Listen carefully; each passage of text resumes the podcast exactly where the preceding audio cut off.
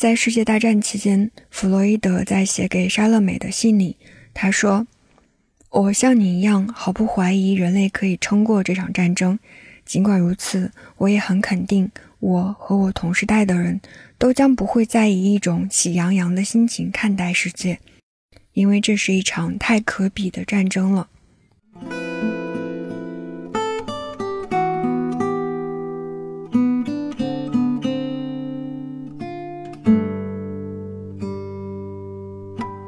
”Hello，大家好，欢迎收听次要褶皱。这是一档通过普通人的视角记录世界的播客节目。我是今天的主播有时间。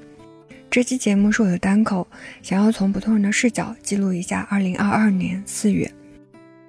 我没有在上海、吉林、泉州和瑞丽，我也没有经历隔离、封控和战争，我只是所有灾难的旁观者。但这个四月，我还是想要记住它。做这期节目的目的，我并不仅仅是为了记录当下，而是为了记住当下。这里的记住，嗯，不仅仅包含了在客观层面上发生了什么，因为客观事实是一个太难缠的部分。我们普通人没有足够的信息和甄别能力的话，是没有办法真的搞清楚客观上发生了什么。甚至我们亲眼看到的视频，或者是亲眼看到的事情，都有可能是断章取义的。但好在，我觉得除了事实之外，还有一部分东西也是值得记录的，就是我们每个个体在这些事情面前的具体反应，就好像是化学实验里的石蕊试纸一样，它可以测出某个液体是酸性还是碱性。其实我们每个人也是一张石蕊试纸，我们对当下发生的种种事情的反应也是值得被记录的。因为它可以诚实的告诉我们，我们在害怕什么，我们在相信什么，我们不相信什么了。所以我做这些节目其实也是有私心的，就是我希望未来当我快要忘记的时候，当我又开始被一些无关紧要的事情所捆绑的时候，我能够常常回过头来听一听这期节目，因为我知道时间太厉害了。忘记是一件很容易的事情，尤其是当您过得开始舒服了的时候，就很容易忘记曾经有过的绝望、无助、愤怒和感受到残暴的时候。这个时候，忘记是一件非常可惜的事情。但是，我觉得我们通常会在熬过某个阶段之后，才会回过头来看。呃，以一种过去的心态去看灾难，但是我觉得在当下，在那个自己正在经历的当下，其实可以保留一些更加鲜活的、细微的感受。所以我也很想鼓励你，以各种方式记住你在这段时间里的感受和反应。你可以在评论区留言，也可以写一篇仅自己可见的日记，或者是公众号文章，或者做一期播客，也可以给我邮箱写信，都可以。嗯，不一定要说出多么好的话。也不一定是多么清晰有条理的观点，也不需要说自己真的遭遇了多么改变人生的事情，但是哪怕是一些非常微不足道的颤动、反思和观察，我觉得这些都值得被记住，因为在这段时间里面，我我们看到了太多东西，我们也接受了太多信息，我们被刷屏，我们被煽动，我们被糊弄。如果没有形成自己的叙述的话，这些东西都会变成一团浑浊粘稠的东西，慢慢被时间冲掉。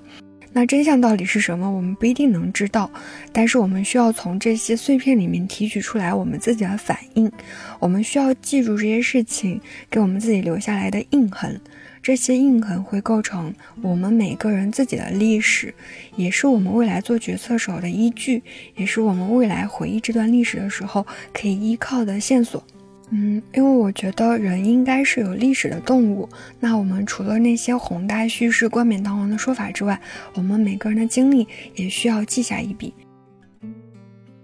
嗯，从我自己的角度来说，现实层面，二零二二年四月这个时间轴上，真的留下了很多事情的烙痕。上海疫情、东航失事、俄乌战争，还有其实并不遥远的徐州铁链事件。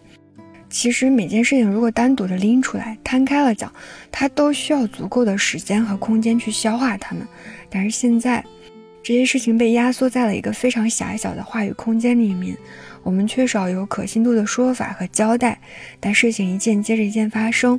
我们每个人也变得目不暇接，根本没有心力或者说我们没有权利去知根寻底，这种感觉就好像是你被人按着头，仓促地咽下了一大块馒头，但是你并没有经过好好的咀嚼，你能够感受到这块馒头梗在你的食道里面，它慢慢的下滑，梗在你的胃里。虽然它们好像事实层面上是看不见了，但是真正在我们的身体里面，要好久才能消化得了，也有可能永远都消化不了。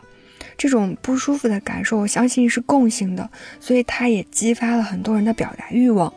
所以在过去的这段时间里面，我感觉我自己像是处在一个非常嘈杂的舆论广场里面，我能听到很多声音，大家互相冲撞着、推挤着、鄙视着。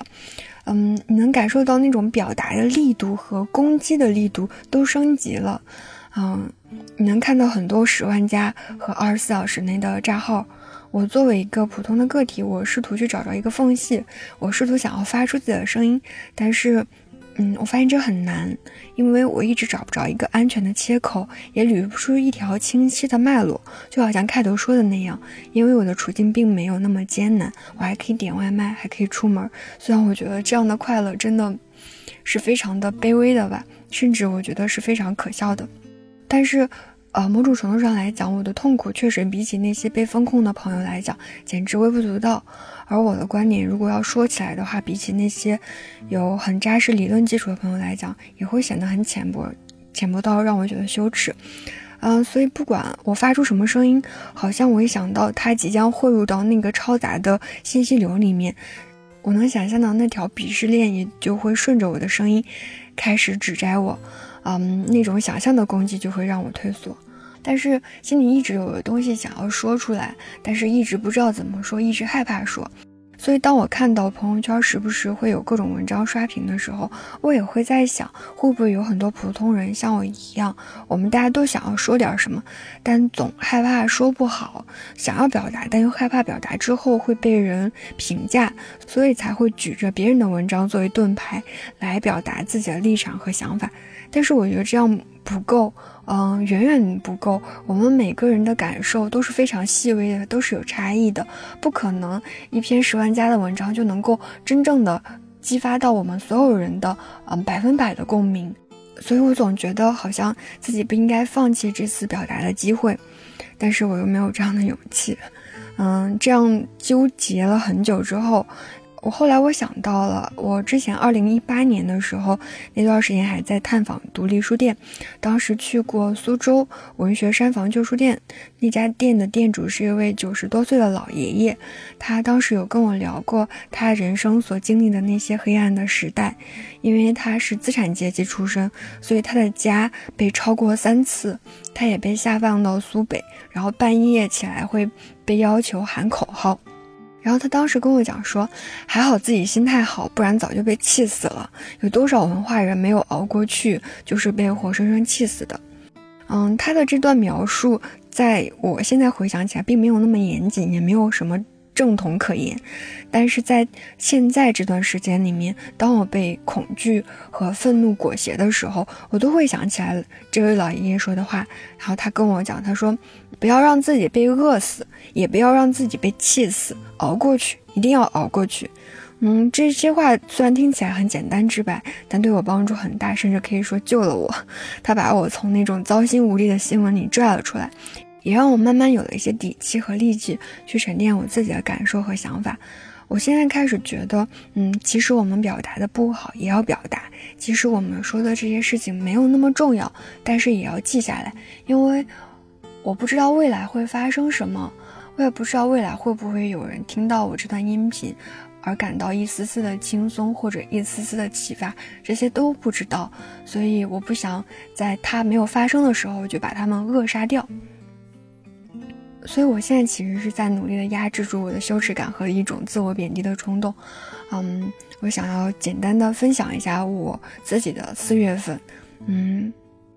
现在说起来都有点恍如隔世的感觉了。我其实，在过去很长一段时间，因为工作压力太大，还有长期的居家办公，已经让我处于一种很低迷的状态了。但这种状态是一种精神层面的低迷，还不牵扯到我开始焦虑自己的生存和吃饭的问题。所以说，在三月下旬的时候，我就去了云南，过了一段简短的数字游民的生活。我当时在大理住了一阵子，当时大理的防疫政策很友好，如果是低风险地区的人可以直接来就可以，其他地区需要四十八小时内的核酸检测。所以那个时候，虽然我出发的时候，杭州萧山机场也临时要求出示了核酸检测结果。但是到了大理之后，我完全感受不到疫情带来的压抑，我就每天骑着小电驴跑来跑去，短暂的获得了一些喘息的机会，也让我慢慢恢复了，所以当时才有力气去做了上一期节目，就是我是一棵蕨类植物。嗯，后来大概是到了三月底的时候，大理出现了一一例密接，注意哦，只是密接而已。后来，呃，也是核酸检测结果是阴性嘛，但是大理政府还是隔离了不少人，当时心里面就有点慌了。得到消息的第二天，我去咖啡馆办公的时候，隔壁桌的游客们都已经在商量要不要立刻订机票离开大理。我听到他们的商量的时候，我心里是有点紧张感的，也有一点点反感，就是说不上来的不舒服。但我当时还是继续留在大理了。我是四月初的时候从大理坐车到沙溪，去的路上还下了一场大雪。现在想起来啊，那个风景真好看。嗯，到了沙溪的时候，民宿的姐姐已经开始非常谨慎地询问我的行程了，就是想知道我从哪儿来，我有没有经过那些疫情很严重的地区。我本来想去沙溪的先锋书店看一看，结果也暂时关门了。当时窝在咖啡馆晒太阳的时候，隔壁桌是几位来自上海的游客，我能听到他们在开始焦灼的讨论。然后当时听到他们是打算在沙溪待到行程马上没有上海的记录才能走。我是在清明假期结束之后就从山西去了丽江，当时丽江的民宿老板会直接跟我讲说，丽江不接待上海来的游客了。然后我入住民宿的时候也需要把自己的健康码、行程码、身份信息提交到派出所去备份。嗯，丽江的防疫非常的严格，啊，进出古城都需要健康码、行程码、人脸识别。然后我当时能感受到丽江古城变得非常非常的萧条，路上走着的，嗯，只有零星的几个游客，还有剩下的就是零星的几个举着手机在直播的主播们，大概应该也是本地的民宿的老板吧，嗯，需要靠直播来赚一点点外快，然后以及给自己攒一些流量。当时我心里就会有一种说不上来的低落跟难过。在我从丽江回到杭州的前两天，我每天晚上都是刷淘宝刷到凌晨四五点，因为那个时候上海的管控已经非常糟糕了。然后我特别的恐慌，有一种说不上来的焦灼的危机感在吞噬着我，然后我就开始去盘算自己要买什么，然后盘算那些店铺能不能发货，我能不能收到，这些问题其实都在折磨着我，尤其是。那段时间不知道为啥，反正天猫超市的蔬菜跟冷冻食品都卖空了，就会让我心里特别的慌张。后来我数了一下，在四月份我前后买了大概有六十多个快递，花了差不多九千多块钱。我买的其实都是米面粮油跟生活用品。一方面这些物资确实后来给我带来一些安全感，但另外一方面他们也让我心理层面变得很不清爽。因为我本身一直都在奉行着极简主义的生活原则，我家里很少有多余的物品，因为多了一些东西都会让我心里觉得不舒服。但现在我这些被迫的转变已经变得不值得一提了。我大概四月中旬回到了杭州，然后接下来的每天基本上都要收到六七个快递。我每次下楼拿快递的时候，都能看到小区里面有很多七八十岁的老人在晒太阳。他们就坐在单元门口聊天，看着我抱着一大摞快递来来回回。我不知道他们心里是有什么感觉，他们会不会感觉到紧张、感觉到害怕、感觉到恐慌？但是当我看到他们的时候，都会想到上海新闻里面那些被困住的老人们，我心里就会觉得很悲伤。我也害怕，万一我所在的小区被封控了，那那。我每天看到了这些老人，他们的生活会不会受到很大的威胁？但这个时候，我心里也多了一些些力量和力气，因为我想，万一到那个时候，我作为年轻人，我一定要为他们做点什么，所以心里面就会多多少少能够振作起来了。但是，嗯，我还是能够很明显的感受到，在大理和回到杭州之后，呃，自己心里的那种压抑和脆弱的感觉又会慢慢的出来。因为，嗯，虽然杭州还没有很严重，但是嗯，我已经开始不自觉地学着如何用绿豆发豆芽儿，开始把葱、生菜、胡萝卜进行水培。我还买了一大袋营养土和种子，开始在阳台学着种菜。我在做这些事情的时候，完全感受不到生活的乐趣，而是一种悲哀和愤怒。嗯，再后来就是每天刷微博，刷的时间久了，我就开始说脏话、爆粗口，甚至我还有想过要不要做一期关于说脏话的播客节目，因为我觉得在这个当下，文明保护不了任何人，文明反而是捆住文明人的绳索。可是到了晚上的时候就开始哭，嗯，每一个关于上海的，嗯，负面新闻都能够让我大哭一场。哦，哭完之后，第二天继续工作，囤货，爆粗口。嗯，这种状态其实非常非常的糟糕。但是我想说的是，这种不舒服或者痛苦的感受，它并不是孤零零的，他们都让我想起来，我曾经就有过这样的愤怒和无力的时候。比如说，在很多年前，嗯，当我看到一个人他被不公正的对待了十几年，最后老死在监狱里，或者当我得知某一个村庄他被不公正的征用，那些枪口对准了年迈的老人，这些记忆都曾经让我翻来覆去的睡不着。我在痛哭，我咒骂，但是这些反应跟我现在看到上海视频的时候，我的反应是一样的，只是我忘记了我曾经有过这样的痛苦。因为这中间隔着一段非常舒服和忙碌的时间，那个时候忙着毕业，忙着找工作，忙着处理更多关乎自己生计的事情，所以这些琐事逐渐冲淡了我曾经记忆里面有过的绝望。所以我现在特别害怕自己这次又忘了，我特别害怕当这段时间里的压抑和危机感稍微舒缓一点点之后，我的注意力重新回到工作。赚钱、吃喝玩乐上，我又会重新忘记自己曾经感受过的这些情绪。但是，在做这期节目之前，我一直很纠结的一个问题就是：我记住了又能怎么样呢？这个问题会让人感觉到非常的无力啊！我不知道，就是我记住了会怎么样，或者我在此时此刻，我鼓励大家把自己此时此刻的感受记下来，又能怎么样？但是我相信记住之后的价值，除了记录本身就有的疗愈作用，或者除了你可以从这些经历里面抽象出来一些忠告或者是建议，可以供自己未来参考。但是我更相信一种看不见的价值，虽然它说起来非常的微弱，没有什么力量，但是我总觉得，如果能把自己此刻的感受记下来，它就会是一个隐秘的信号。是现在发射给未来的，即使我们意识层面觉察不到，但这种感受终究会消融在生命的河流里，它会轻轻的在未来某些时刻影响着我们人生的走向。我很想对未来的我自己说，不要忘记这段时间自己的经历。我也非常确定，未来的我，并不想要忘记这段经历，不想要回忆这段经历的时候，是一团模糊跟浑浊的东西。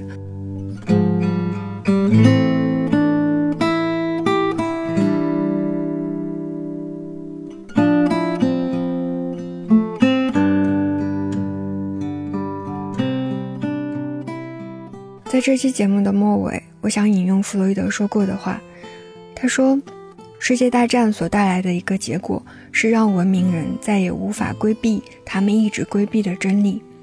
战争撕去了我们身上的文明附加物。”使我们内在的那个原始人类暴露在光天化日之下，